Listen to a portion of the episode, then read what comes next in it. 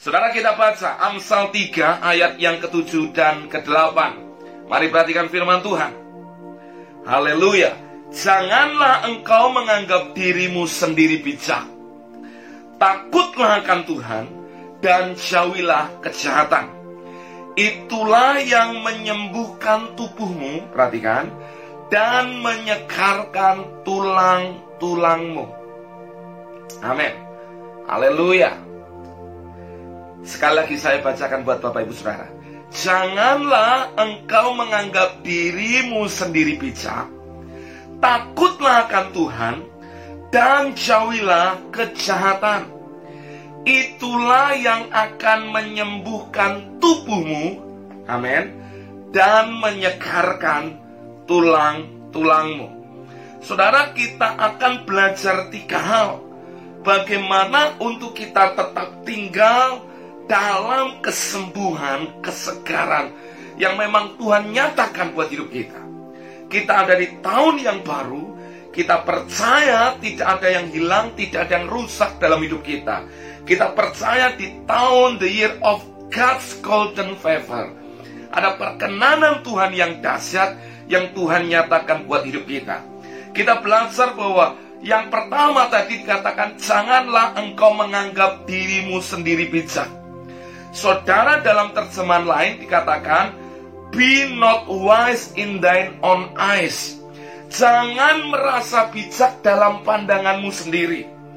Dalam terjemahan firman Allah yang hidup dikatakan, Janganlah tinggi hati karena merasa diri bijaksana.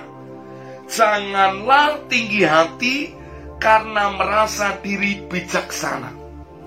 Saudara, kita perlu belajar yang pertama. Kita hindari yang namanya yang pertama untuk mendatangkan kesembuhan, kesegaran buat tubuh kita. Bagian kita adalah kita tidak tinggi hati. Saudara, tinggi hati itu apa? Tinggi hati adalah kesombongan.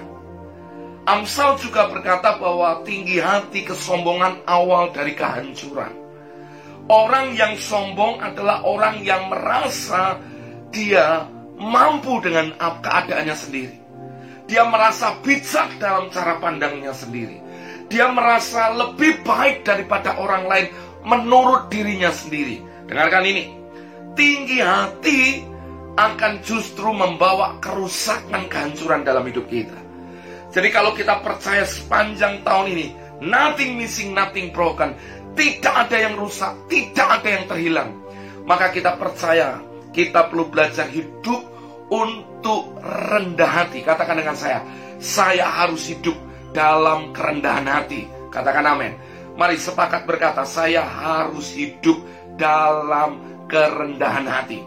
Kerendahan hati mendatangkan kehidupan dalam hidupku, hidup kita. Firman Tuhan berkata, ganjaran kerendahan hati dan takut akan Tuhan adalah kekayaan, kehormatan, dan kehidupan. Saudara kita percaya saat kita justru sombong merasa bijak dalam pandangan kita sendiri, justru kita kehilangan banyak hal. Kesombongan awal kehancuran.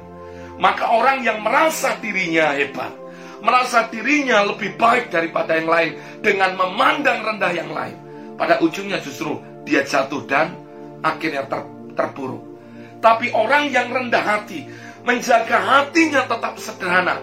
Dia tetap meminta petunjuk Tuhan. Masih berkaitan dengan apa yang saya sampaikan kemarin.